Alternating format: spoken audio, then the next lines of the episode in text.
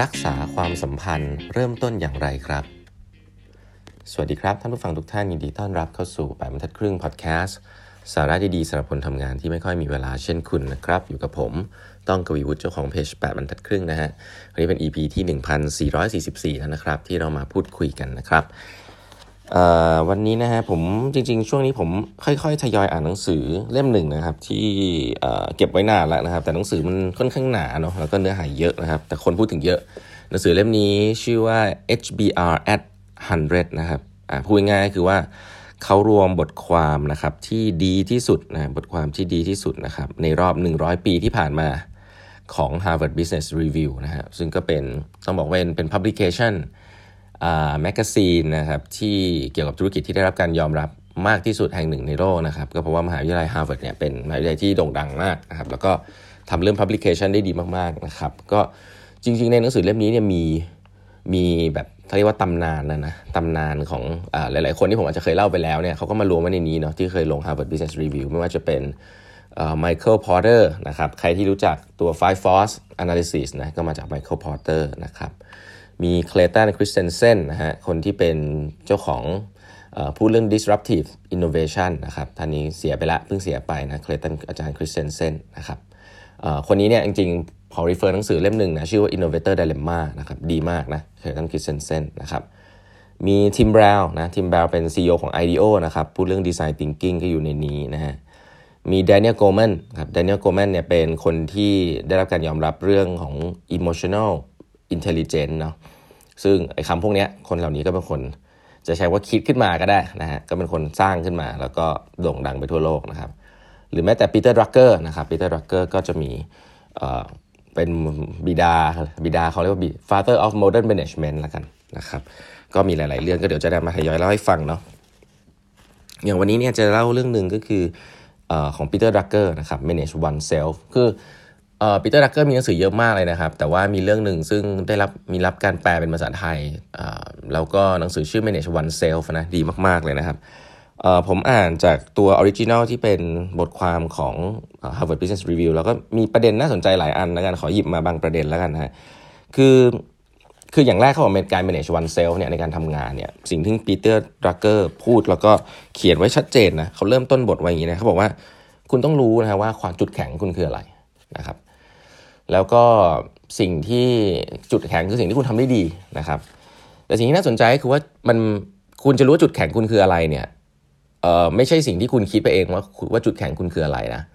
จุดแข็งคือสิ่งที่คุณรับ feedback จากคนรอบข้างว่าคุณทำอะไรได้ดีนะครับ อันนี้คือ key เลยนะเขาบอกว่าหลาย ๆ คนเข้าใจผิดมากเลยว่าจุดแข็งเวลาถามว่าจุดแข็งคืออะไรเนี่ยชอบคิดเองนะครับ แต่สิ่งที่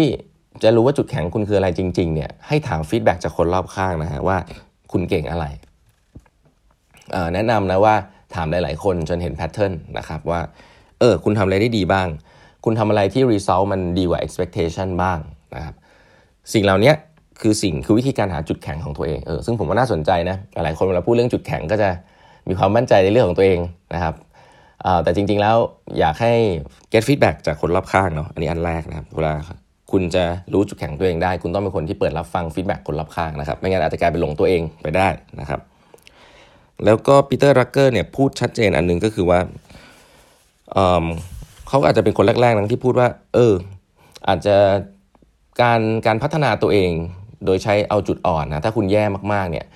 เขาบอกมันพัฒนายากมากนะครับเขาเลยมีแนวโน้มที่จะบอกคนว่าถ้าคุณอยากเก่งเนี่ยคุณเสริมจุดแข็งตัวเองเนะเขาบอกว่ามันง่ายกว่ามากนะครับ ที่จะทำให้คนที่มีจุดแข็งแบบธรรมดาเนี่ยเป็นคนที่มีจุดแข็งมากๆนะครับ มันง่ายมันง่ายกว่ามาก ๆ ที่จะทำคนที่แบบห่วยแตกมากๆ กลายเป็นคนที่ห่วยน้อยลง หรือเป็นคนธรรมดานะครับเอาพูดง่ายๆเหมือนกับว่า ถ้าคุณเก่งเรื่องหนึ่งจาก4เนี่ยทำสี่ให้เป็น5เนี่ยได้ประโยชน์มาก แล้วก็ยากน้อยกว่าการที่คุณมี skill ด้านหนึ่งที่แบบเป็น1อะหนึ่งหนึ่งเต็ม 5 แล้วก็พยายามพยายามให้มันกลายเป็น 2 หรือ 3 อันนี้ยากมากนะครับ อันนี้คือมุมมองของ Peter Drucker นะ ส่วนตัวผมก็คิดว่ามันก็แล้วแต่ context ละกันก็อย่าไปเชื่อร้อยเปอร์เซ็นต์เนาะอะไรที่เราพัฒนาได้เราก็พัฒนาเนาะแต่ว่าผมก็เชื่อเรื่อง build on strength นะว่าถ้าเกิดคนเรามี strength แล้วเนี่ยแล้วเราใช้บ่อยๆเนี่ยมันก็จะยิ่งดีขึ้นนะมันอาจจะเป็นเรื่องของการการใช้งานก็ได้นะครับมุมมองผมเนี่ยคือ เวลาเรามีจุดแข็งอะไรอะ่ะมันพัฒนาด้วยตัวเองอยู่แล้วเพราะเราใช้บ่อยนะเมื่อเราใช้บ่อยมันก็ดีขึ้น เวลาเรามีจุดอ่อนเราก็ไม่ค่อยอยากใช้ มันก็พัฒนายากนะครับอาจจะเป็นมุมนั้นด้วยก็ได้นะครับเพราะฉะนั้นก็ก็ก็เน้นจุดแข็งละกันนะครับ ผมเชื่อเหลือเกินว่าคนที่ adopt เรื่องนี้ไปเนี่ยก็คือคนที่เป็นผมไม่รู้หนังสือ ผมไม่รู้ว่าใครว่าชื่ออะไรนะ แต่ว่าหนังสือ Strength Finder เนี่ยที่ที่มันโด่งดังเรื่องการทำ personality test อะไรเงี้ยเขาก็เชื่อเรื่องนี้มากนะฮะ เพราะฉะนั้นเนี่ยการหาจุดแข็งตัวเองก็คงเป็นสิ่งสำคัญนะครับ เพราะฉะนั้นบทความ manage one self เนี่ยก็พูดเรื่องจุดแข็งได้น่าสนใจนะครับ อีกมุมนึงเขาบอกว่าคุณควรจะรู้นอกเหนือจากจุดแข็งของตัวเองในการทำงานแล้วเนี่ย คุณควรจะรู้สิ่งที่เรียกว่า value ของตัวเองนะครับว่าคุณเป็นคนยังไงนะทัศนคติการทำงานคุณมองโลกยังไงนะผมคงไม่ลงรายละเอียดเนาะแต่เอาง่ายก็คือว่าถ้าคุณรู้จุดแข็งของตัวเองนะครับคุณรู้ว่าคุณทำงานเป็นยังไงเนี่ยอีกอันนึงก็คือคุณควรจะรู้ว่าคุณชอบผมใช้เนี่ยคุณชอบทำงานใน environment แบบไหนละกัน คุณชอบคุณเป็น x อ่าผมเอาแบบง่ายๆนะคุณเป็น extrovert หรือ introvert นะฮะไม่ใช่ศูนย์กับหนึ่งนะมันอาจจะอยู่ตรงกลางก็ได้เนาะแต่คุณชอบ ทำงานในที่เสียงดัง ๆ หรือคุณชอบทำงานคนเดียวนะฮะไอ้พวกเหล่านี้มันอาจจะดูเป็นเรื่องง่ายๆเนาะแต่ว่ามันทำให้ให้รู้ว่าคุณเนี่ยเป็นคนที่ควรอยู่ใน environment แบบไหน มันทำให้เรารู้จักตัวเองนะครับ คุณชอบฟังเยอะๆ หรือคุณชอบอสื่อสารเยอะ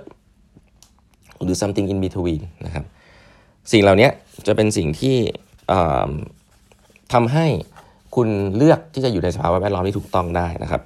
เพราะว่าการ manage oneself อันหนึ่งเนี่ยคุณต้องถามเสมอว่า where do I belong where do I belong ฉันเหมาะกับที่ไหนนะครับ ฉันเหมาะกับที่ไหน เพราะในการเหมาะที่ไหนเนี่ยคุณต้องรู้ strength คุณคืออะไร แล้วก็ values คุณคืออะไรนะครับ อาจจะดูกว้างๆนิดนึงนะ แต่ผมรู้สึกว่าเออ มันก็มันก็เป็นการ refresh ที่ดีนะครับ แล้วก็อีกอันหนึ่งที่เขาเขียนไว้ในหนังสือเล่มนี้ที่เขาบอกว่า ไม่ว่าคุณจะเป็นทำงานเรื่องอะไรก็ตามเนี่ย มันมีอยู่เรื่องหนึ่งที่คุณต้องดูแลนะฮะ และเรื่องนี้ผมก็เออแปลกใจที่มาเห็นในหนังสือของคนอเมริกันนะครับที่ผมคิดว่าเขาก็อาจจะแคร์เรื่องนี้มากเหมือนกันนะคือเรื่อง relationships นะปีเตอร์รักเกอร์เนี่ยเขียนไว้บอกว่าไม่ว่าคุณจะมีสเตรนจ์แบบไหนก็ตามเนี่ยให้คุณเข้าใจ 2 เรื่องนะครับเรื่องแรก เรื่องแรกก็คือว่าคนอื่นๆ ก็มีสเตรนจ์แล้วก็วิธีการทำงานของตัวเองเหมือนกันนะฮะน่าสนใจนะพอเรามาดูเรื่องตัวเองแล้วเราเราต้องยอมรับข้อแรกเลยนะว่า คนอื่นก็มีวิธีการทำงานและมีสเตรนจ์ไม่เหมือนเรา มี values ไม่เหมือนเรา เพราะฉะนั้นสิ่งเหล่านี้เป็นสิ่งที่คุณต้องเข้าใจกันว่าคนเราแตกต่างกันนะครับการที่คุณจะ manage relationships กับใครสักคนได้เนี่ยคุณต้องเข้าใจเรื่องนี้ก่อนว่า คุณไม่บังคับ คุณไม่บังคับให้คนเนี่ยเปลี่ยนมาเพื่อทำงานร่วมกับคุณนะครับอันนี้คืออย่างแรกเลย อีกอันนึงก็คือหน้าที่ของเรา